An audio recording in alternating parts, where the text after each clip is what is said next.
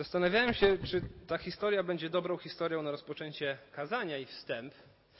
Nie wiem. Mam nadzieję, że mi wybaczycie, jeśli nie, ale jeśli tak, no to, to dobrze. Nigdy nie należałem do specjalnie chudych dzieci, jak byłem mały. Zawsze byłem taki zdrowy. Ale jak miałem 17, 17 lat, zachorowałem, że ujawniła się u mnie niedoczynność tarczycy. I bardzo dużo kilogramów wtedy przybrałem. I 10 lat minęło i udało mi się w ostatnim czasie trochę tych kilogramów zgubić. I 10 lat próbowałem różnych diet, różnych ćwiczeń, podchodziłem jakoś do tego tematu i nie udawało mi się. Aż teraz wydaje się, że jakiś osiągnąłem sukces, chcę iść dalej za ciosem i zacząłem się zastanawiać, dlaczego mi się udało. E, I wniosek, jaki się nasunął, jest dosyć prosty. Udało mi się, ponieważ włączyłem do tego mojego problemu innych ludzi. To znaczy, poszedłem w końcu do lekarza, żeby dobrał mi odpowiednią jakąś terapię na tą tarczycę. E, no, ożeniłem się i poprosiłem moją żonę o takie posiłki, które współgrają z tymi niedomaganiami. I zacząłem e, chodzić na siłownię. I wiele razy już w życiu chodziłem na siłownię, ale zazwyczaj bardzo szybko się to kończyło. E, ale zgrałem się z moim bratem i z moim sąsiadem, Konradem, i mówię, chłopaki, razem byśmy chodzili. A ponieważ wszyscy pracujemy, studiujemy, to, to chodziliśmy na piątą rano na tą siłownię, więc trzeba było wcześniej rano wstać. E, no i minęło już trochę miesięcy, e, poczyniliśmy jakiś progres. Wydaje się dlatego właśnie, że w końcu włączyłem innych ludzi. Że był ktoś, kto dbał o moje posiłki, był ktoś, kto dbał o moje leki i był ktoś, z kim mogłem faktycznie ćwiczyć nawet jak mi się nie chciało wstać, to chłopaki dzwonili, że są już przed kaplicą, że jest piąta i idziemy razem we trzech. Jak już tam byliśmy i któremuś się nie chciało, to pozostałych dwóch go motywowało, że jesteśmy w tym razem, razem ćwiczymy. I siłownia czy odchudzanie to może taka rzecz prozaiczna, niewiele, ale co na przykład z wojną? A Pismo Święte mówi, że jesteśmy na wojnie. Na wojnie duchowej. List do Efezjan, szósty rozdział. Jako wierzący ludzie jesteśmy nie z tego świata. I wydaje mi się, że często nie doceniamy wartości, jakie ma wspólnota ludzi wierzących. Jakie ma wspólne budowanie społeczności. Jesteśmy dużym zborem. Dzisiaj i tak jest nas niewiele, są wakacje, długi weekend, wiele osób jest na wyjazdach, jest nas znacznie mniej, a i tak jest nas dużo. Często siedzimy y, koło siebie w rzędach i nie znamy się, albo tylko znamy swoje imię, bo pamiętamy, jak ktoś przystępował do chrztu i składał swoje świadectwo wiary. I wydaje mi się, że jeśli nie dbamy o wspólnotę, o relacje z innymi wierzącymi, to bardzo dużo tracimy i nasze życie duchowe y, no, zawsze będzie takie słabe, nie tak mocne, jak mogłoby być, gdybyśmy byli zaangażowani w zbór, w życie we wspólnocie, faktycznie żyli tym, że jak mówimy do siebie bracie, siostro, to jesteśmy bratem i siostrą. Zachęcam, otwórzmy list do Efezjan, drugi rozdział.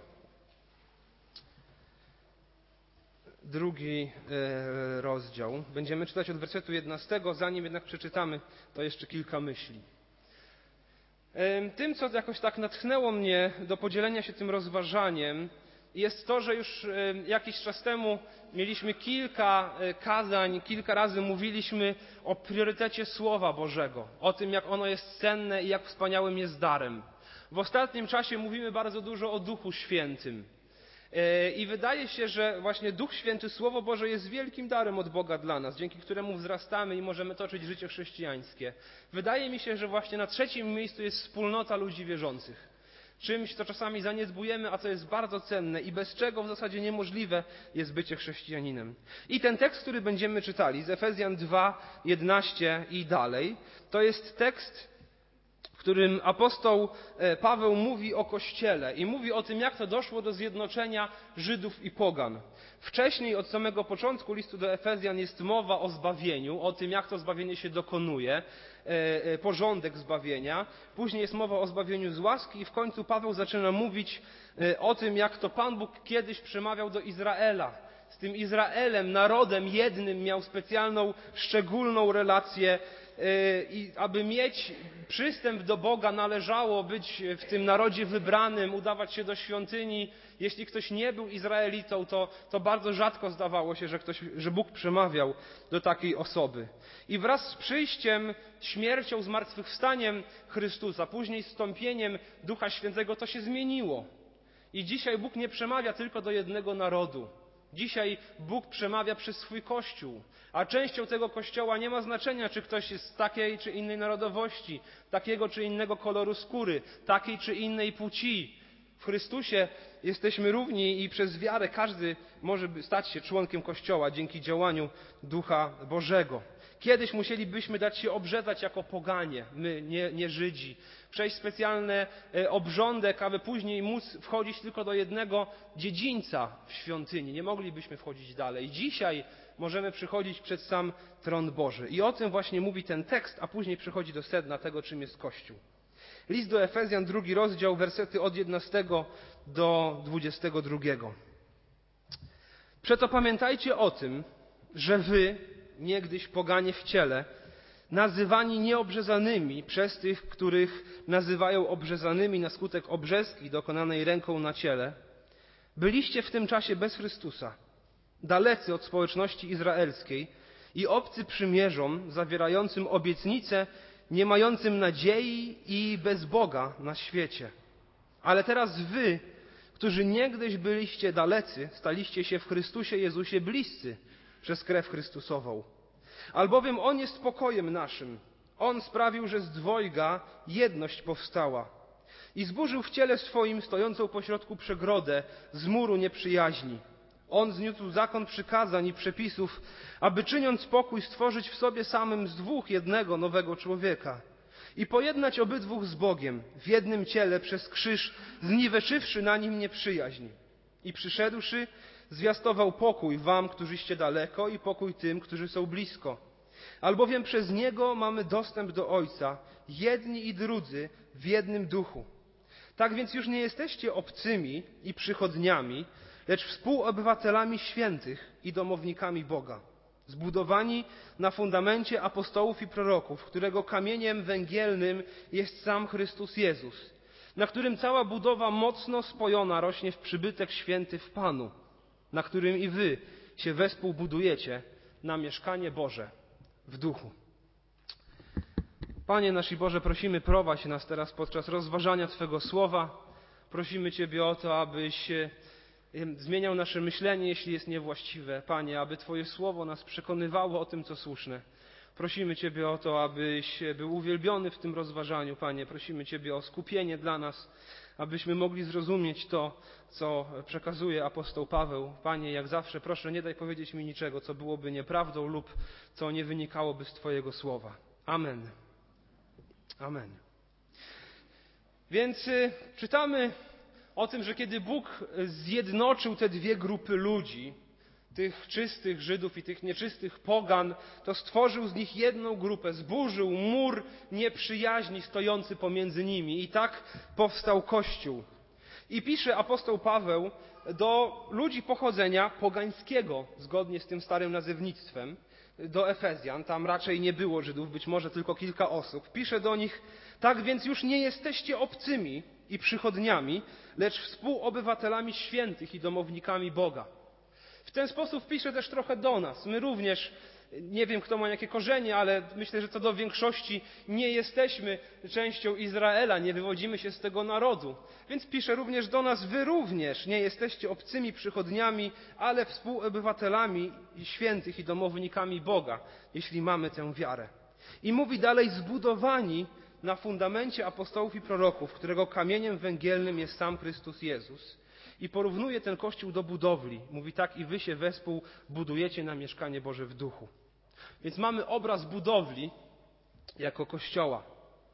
Fundamentem tego domu są apostołowie i prorocy, ale czytamy, że zanim położy się fundament, jest też kamień węgielny, którym jest sam Chrystus Jezus. Kamień węgielny to nie węgiel, to brzmi tak samo, ale to nie chodzi o, o, o, węgiel, o bryłkę węgla, taką kruchą. Kamień węgielny to inaczej kamień węgłowy. Kamień węglowy, czyli taki najtwardsza skała, najtwardszy jakiś punkt w gruncie, na którym opiera się węgło, czyli róg domu. Najbardziej wytrzymałe miejsce, na którym faktycznie cała budowla, łącznie z fundamentami, może się oprzeć.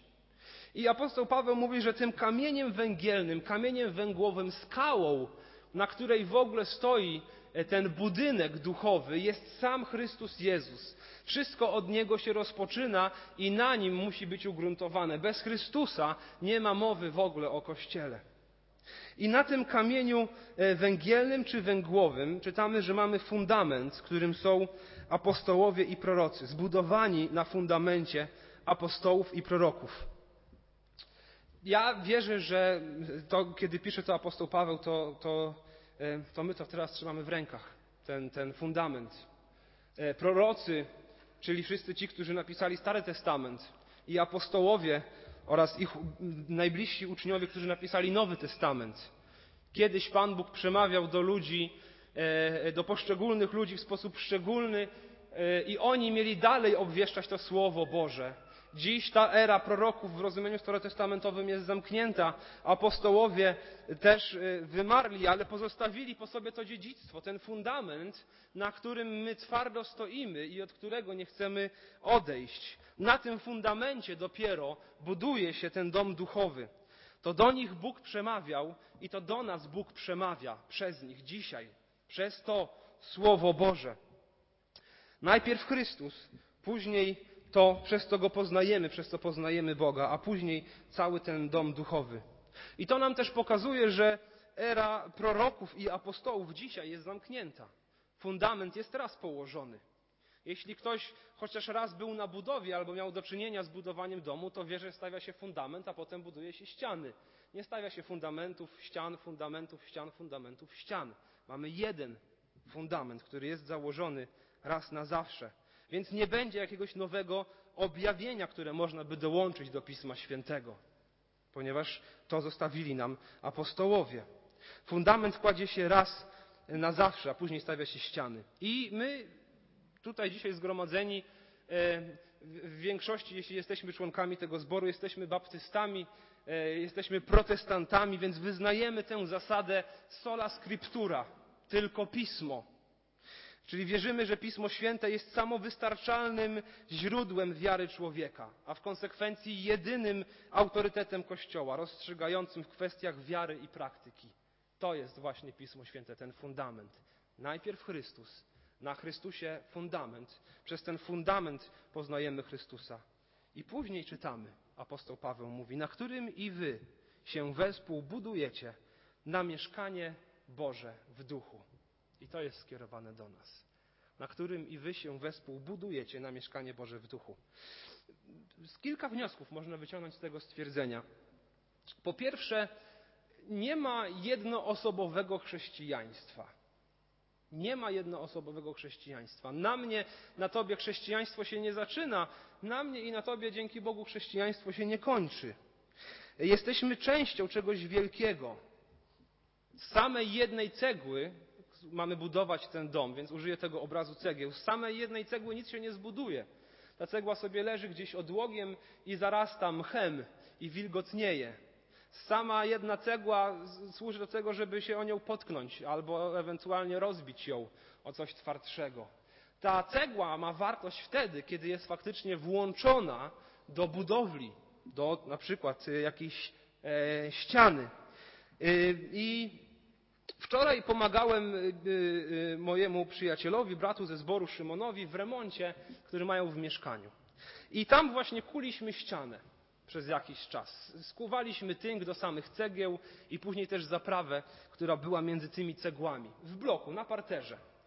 E, blok ten ma, myślę, że jest z lat 50., więc ma już około 60 lat. Cegły były różne. Niektóre były puste w środku, niektóre były twarde czyli wypełnione.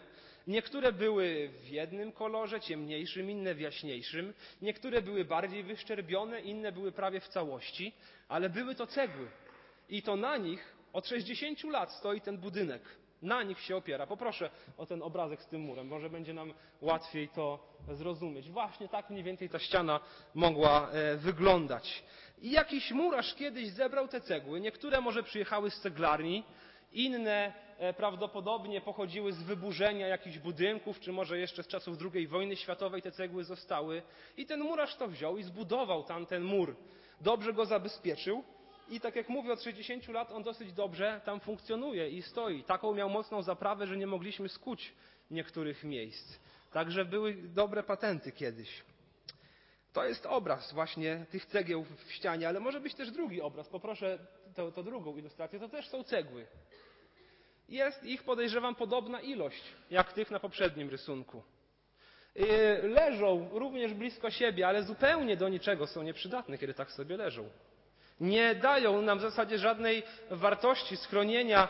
Y, nie jest to żadna budowla, od po prostu gruzowisko cegieł. I dopiero kiedy ktoś się o to zatroszczy i, y, i, i zbierze je do kupy i zacznie z nich coś budować, wtedy one mają wartość. Wydaje mi się, że tak często, że można to przyrównać do obrazu kościoła. Że czasami y, właśnie tak mogą wyglądać kościoły, zbory. Są to cegły, owszem, ale nic przydatnego z tego nie ma. A czasami faktycznie mogą one stanowić i budować jedną zwartą budowlę. Więc jeśli jesteśmy mm, mm, tak zupełnie samotni, odłączeni, to na niewiele się zdajemy. E, liczy się wspólnota. Bóg powołuje jednostki i w Starym Testamencie, i w Nowym, ale powołuje je przecież do wspólnoty. Bóg przemawiał przez jednostki, aby mówić do Izraela. Bóg powołuje nas dzisiaj, każdego z osobna. Nie rodzimy się chrześcijanami. Musimy odpowiedzieć na ten głos Boży. Bóg zmienia nasze serce i włącza nas do wspólnoty. Musimy sobie zdawać z tego sprawę. Nawet jak popatrzymy na Nowy Testament, wszystkie w zasadzie księgi są napisane, czy listy są napisane do zborów. A jak są napisane do pojedynczych osób, jak Tymoteusz czy Tytus, to po to, żeby oni wpływali na zbór. To nie jest jakaś prywatna korespondencja. Apostoł Paweł pisze w odniesieniu do zboru. Jeśli, jeśli się y, indywidualizujemy, to jesteśmy właśnie taką niepokorną cegłą. Dbajmy o społeczność, o tę zachętę. Jest kamień węgielny, jest fundament. Teraz Paweł zachęca ludzi. Wy wespół się budujcie na mieszkanie Boże w duchu. Wespół, czyli razem, czyli wespół, zespół jakiś jest ta społeczność, ta wspólnota, to zgromadzenie ludzi. E, więc mm, jesteśmy częścią czegoś większego. I budowanie e, się z innymi wymaga troski. Myślę, że przede wszystkim to, na co Paweł chce zwrócić uwagę, to troska o innych wierzących. I od samego początku już były problemy. Jakbyśmy czytali pierwszy list do Koryntian, czytaliśmy teraz przez ostatnich kilka miesięcy na nabożeństwach środowych, to tam było bardzo dużo problemów związanych z tym, że właśnie ludzie chcieli być sobie indywiduami. Chcieli być sobie sami w tym zborze przed Panem Bogiem, a inni to niech sobie robią co chcą, ale ja to jestem duchowy, ja to mam obdarowanie, ja to mam swoich nauczycieli, ja mam to i tamto. I Paweł pisze do nich cały czas, gdzie wspólnota, gdzie jedność? Podobnie wydaje się, chcę tutaj przekazać tę myśl o potrzebie jedności i troski o innych. Bóg dał nam Chrystusa, dał nam Ducha Świętego, dał nam swoje Słowo i wierzę, że dał nam Kościół, abyśmy wespół się budowali na taki dom duchowy, w którym faktycznie jest chwała Boża. I lokalny zbór, czy grupa biblijna, to jest wielkie, wielkie bogactwo. Wielkie bogactwo. Kiedy mamy, jeśli mamy się uczyć tego, jak poznawać Słowo Boże, jak je czytać, to od kogo się tego uczymy? No inni nas tego uczą bracia i siostry. Jak mamy się nauczyć modlić? Od kogo? Mamy wzór modlitwy y, Chrystusa jeden, ale w praktyce jak to ma wyglądać? Od kogo się tego uczymy? No od innych wierzących. Od kogo się mamy uczyć tego, jak ma wyglądać życie chrześcijańskie? Jak sobie radzić z grzechem? Jak, e, jak budować chrześcijańską rodzinę, jak budować chrześcijańskie małżeństwo. No uczymy się od innych wierzących, jak wychowywać dzieci, tak by wyrosły na bogobojne osoby. Uczymy się z przykładu innych ludzi. To cały czas pokazuje właśnie wspólnotę. To, że jest jeden rząd cegieł, jedno pokolenie, a na tym jest budowany drugi rząd cegieł, a na tym kolejny i kolejny. I ta budowla trwa i rośnie na przybytek Boży w duchu. Kiedy spotykają nas trudności, to gdzie szukamy pocieszenia? W zborze szukamy pocieszenia. Pierwsza myśl wierzącego człowieka, kiedy faktycznie jest ciężko w życiu i potrzebuje modlitwy, to kogo on prosi o modlitwę? Zbór prosi o modlitwę i prawie na każdym nabożeństwie modlimy się o różne problemy naszych zborowników. Albo dlaczego wyczytujemy e, co tydzień, kto ma urodziny w danym tygodniu? Niektórym się to podoba bardziej, innym mniej. No, uważam, że robimy to dlatego, aby każdy, kto jest w tej naszej rodzinie, chociaż raz w roku, abyśmy mogli go zobaczyć, aby poczuł się doceniony, że oto jest nasz brat i nasza siostra.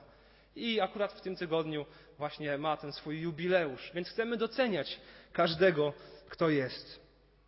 Mówimy do siebie bracie i siostro, wujku i ciociu, dlatego, że jesteśmy rodziną. Chcemy budować to mieszkanie Boże w duchu. I w naszym kraju często, kiedy pada słowo Kościół, to pierwsze skojarzenie, gdyby zapytać przeciętnego człowieka na ulicy, to byłby wielki budynek, w którym siedzi bardzo dużo ludzi, siedzą oni w ciszy, przez lata w tych samych miejscach, obok tych samych osób i prawie w ogóle się nie znają, tylko może są na skinienie głowy. Myślę, że to nie o takie relacje chodziło Chrystusowi, kiedy mówił o tym, że, y, że bramy piekielne go nie przemogą albo apostołowi Pawłowi, który pisał o tym: budujcie się wespół na mieszkanie Boże w duchu. To nie cegły rozrzucone na podwórku. Nie tak to ma wyglądać. Ale piękny dom. Buduje go sam Jezus Chrystus. On jest tym naszym murarzem, a my jesteśmy tymi cegłami. Zachęca nas wespół się budujcie na mieszkanie Boże w duchu. Skoro Bóg dał nam Kościół, abyśmy się wspólnie budowali, to róbmy to. To troszczmy się o siebie to bądźmy czymś więcej niż tylko tym, że przychodzimy w niedzielę, usiądziemy i jak jest ostatnia pieśń, to szybko wychodzimy. Wielu z nas, jak tutaj siedzimy, nawet nie widać w kawiarence często. Ani razu przez lata. Szkoda. Tam tyle fajnych rozmów, tyle radości.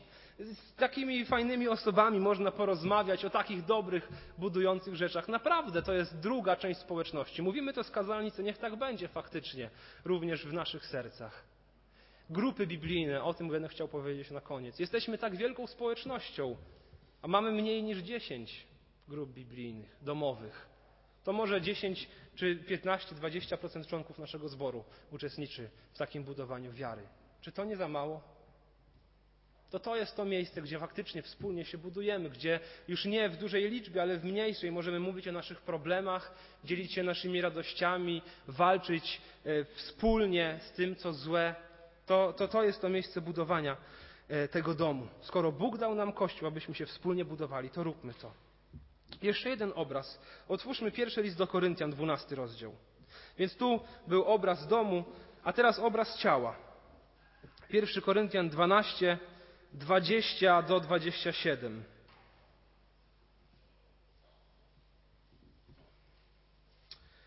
Ten fragment jest napisany w kontekście właśnie braku jedności, jeśli chodzi o dary duchowe w zborze w Koryncie, ale myślę, że oddaje też prawdę i potrzebę troski jednych o drugich, więc, y, więc chciałbym, żebyśmy mieli świadomość kontekstu, ale też mm, no, znaczenia tego, tego fragmentu. 1 Koryntian 12, 20 do 27.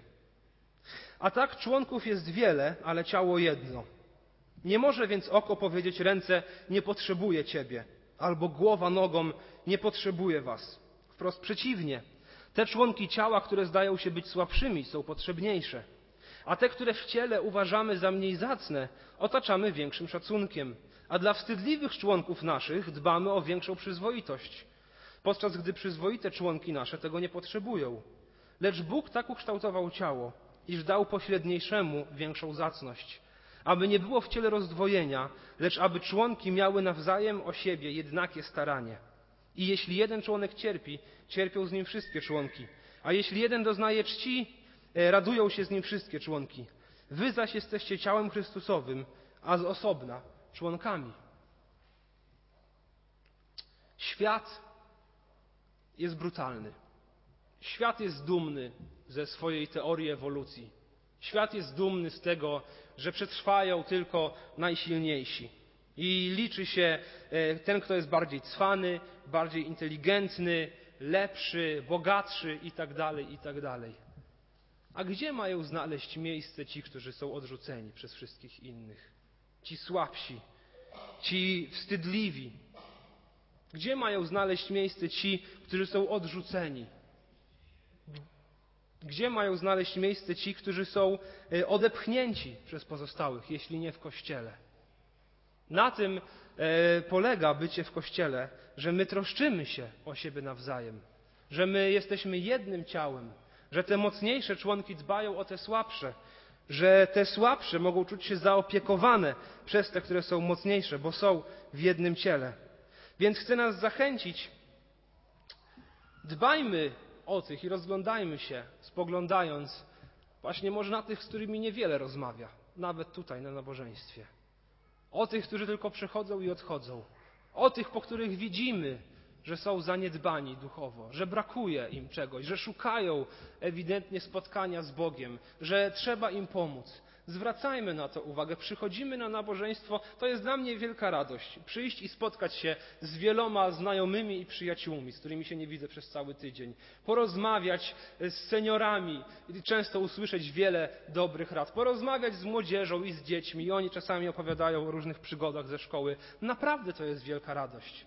Ale uważajmy, abyśmy nie przychodzili tylko właśnie jak do kawiarni Troszczmy się o tych, którzy tu potrzebują i naprawdę e, wymagają wsparcia i ochrony i opieki. Rozglądajmy się, nie bądźmy tymi, którzy e, wyciągają rękę i którzy pierwsi zaczynają tą rozmowę. Jeden z największych e, problemów dla nowych ludzi w zborach i takich, którzy przychodzą na przykład na spotkania młodzieżowe, co często o tym mówią, to jest to, że jak przyjdą, to nikt z nimi nie rozmawia.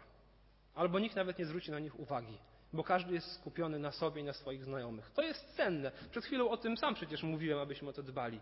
Ale nie zapominajmy o tych, którzy są słabi, którzy naprawdę potrzebują wsparcia. To ma być jedno ciało, gdzie silniejsi dbają o słabszych, a nie tych słabszych wyrzucają. Bo ci słabsi ze świata są wyrzucani cały czas. To tu jest miejsce, gdzie się o nich zatroszczy inny człowiek. Więc chcę nas zachęcić, inwestujmy w innych ludzi i troszczmy się. Zabiegajmy o to, by inni czuli się ważni. Budujmy nie tylko siebie. E, nie, niech naszym marzeniem nie będzie pragnienie zbudowania jak największego kościoła. To nie o to chodzi, czy największej wspólnoty. Ta wspólnota ma mieć jakość. To o to przecież chodzi. My nie chcemy zapchać za wszelką cenę murów tej kaplicy. My chcemy, żeby tu byli naprawdę ludzie bogobojni. I ci, którzy przyjdą z zewnątrz, aby zobaczyli, to jest żywy Kościół. Chcę być jego częścią. Tutaj naprawdę uwielbia się Boga i kocha się drugiego człowieka. Boże stworzenie. Ewangelia Jana, na koniec tylko jest cytat 1:12. Mówi, że tym zaś, którzy go przyjęli, dał sprawo stać się dziećmi Bożymi, tym, którzy wierzą w imię Jego. Tym zaś, którzy go przyjęli, dał prawo stać się dziećmi Bożymi. Dopiero kiedy przyjmiemy, kiedy uwierzymy tym, którzy wierzą w imię Jego, wtedy stajemy się dziećmi Bożymi. Więc jeśli może jesteś tu pierwszy raz, albo może nie pierwszy, ale któryś z kolei i e, słyszysz to wszystko i, i chciałbyś poznać Chrystusa i chciałbyś stać się częścią Kościoła globalnego, to to nie wydarzy się przez żaden rytuał, to dzieje się tylko i wyłącznie przez wiarę. Jeśli zaufasz Chrystusowi, jeśli przyjmiesz Go takim, jakim On jest, czyli uznasz Go za Boga, będziesz chciał Go naśladować w swoim codziennym życiu, wyznasz Mu swoje grzechy, zaprzesz się ich, bo do tego wzywał Chrystus, to znaczy przyjąć Go i uwierzysz, staniesz się częścią Kościoła tego globalnego, tej globalnej rodziny. I jeśli będziesz miał takie pragnienie, chciał to wyrazić w chrzcie, to nam będzie również, to będzie dla nas wielka radość przyjąć Ciebie jako członka też naszej, tej lokalnej rodziny. Ale stajemy się dziećmi Bożymi tylko przez wiarę, częścią Kościoła tylko przez wiarę. Myślę, że warto się zastanowić, czy ja jestem częścią Kościoła, czy nie. A po drugie zastanowić się, czy ja, którą cegłą jestem.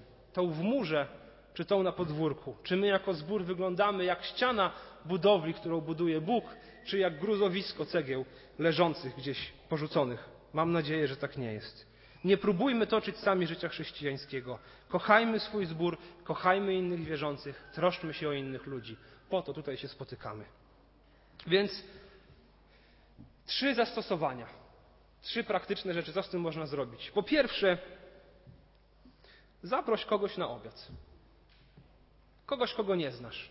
Albo widujesz od czasu do czasu, ale nie poznałeś jeszcze bliżej. Przecież wszyscy lubimy jeść. Ja już o tym mówiłem na początku nabożeństwa. Naprawdę. Najlepsze relacje się zawiązuje chyba przy jedzeniu, albo te relacje się budują dobrze przy jedzeniu. Zachęcam, otwórzmy się na innych. E, na przykład, kiedy przyjechałem tutaj do Warszawy, przeprowadziłem się, rodzina Dańków mnie zaprosiła na obiad, chyba już w drugą niedzielę i mogłem ich lepiej poznać wtedy. Później były inne rodziny, przecież stąd się znamy, że ze sobą rozmawiamy często przy posiłkach. Zachęcam, rozejrzyjmy się. Młodsi, nie bójcie się zapraszać starszych. Starsi chętnie zapraszają młodszych, więc tu nie, nie chcę nikogo napominać, ale faktycznie zapraszajmy siebie. Zaprośmy się na obiad. Jak nie na obiad, bo to za dużo do przygotowania, to chociaż na herbatę, na kawę, na jakieś ciastko. Od po prostu, żebyśmy się poznawali. Po drugie, idzie nowy rok szkolny. To jest zawsze taki nowy start w życiu Kościoła e, na kolejnych 10 miesięcy. Mamy niecałe 10 grup biblijnych. Zastanów się, drogi bracie, siostro, czy nie chciałbyś dołączyć do którejś grupy? A może chciałbyś, aby grupa spotykała się u ciebie w domu, bo ciężko ci na przykład wyjść, albo masz napięty bardzo grafik. To wszystko jest do zrobienia. Chodzi tylko o chęci. A może chciałbyś prowadzić grupę biblijną, ale boisz się, że nie masz umiejętności. Również chcemy Tobie w tym pomóc. Jeśli jest taka wola, aby faktycznie budować te grupy biblijne, dajcie znać, że chcielibyście gdzieś dołączyć, albo chcielibyście otworzyć swój dom, albo chcielibyście coś prowadzić, albo zaprosić swoich znajomych. To jest najlepsze miejsce do budowania wiary. E, I ostatnia myśl. Troszczmy się o siebie. Rozejrzyjmy się dookoła. Jeśli jest ktoś, kogo nie widziałeś wcześniej, jeśli jest ktoś, kto widzisz, że potrzebuje pomocy, zatroszczmy się i bądźmy tymi, którzy pierwsi wyjdą z inicjatywą. Zbudowanie na fundamencie apostołów i proroków, którego kamieniem węgielnym jest sam Chrystus Jezus, na którym cała budowa mocno spojona rośnie w przybytek święty w Panu, na którym i wy się wespół budujecie na mieszkanie Boże w duchu. Amen.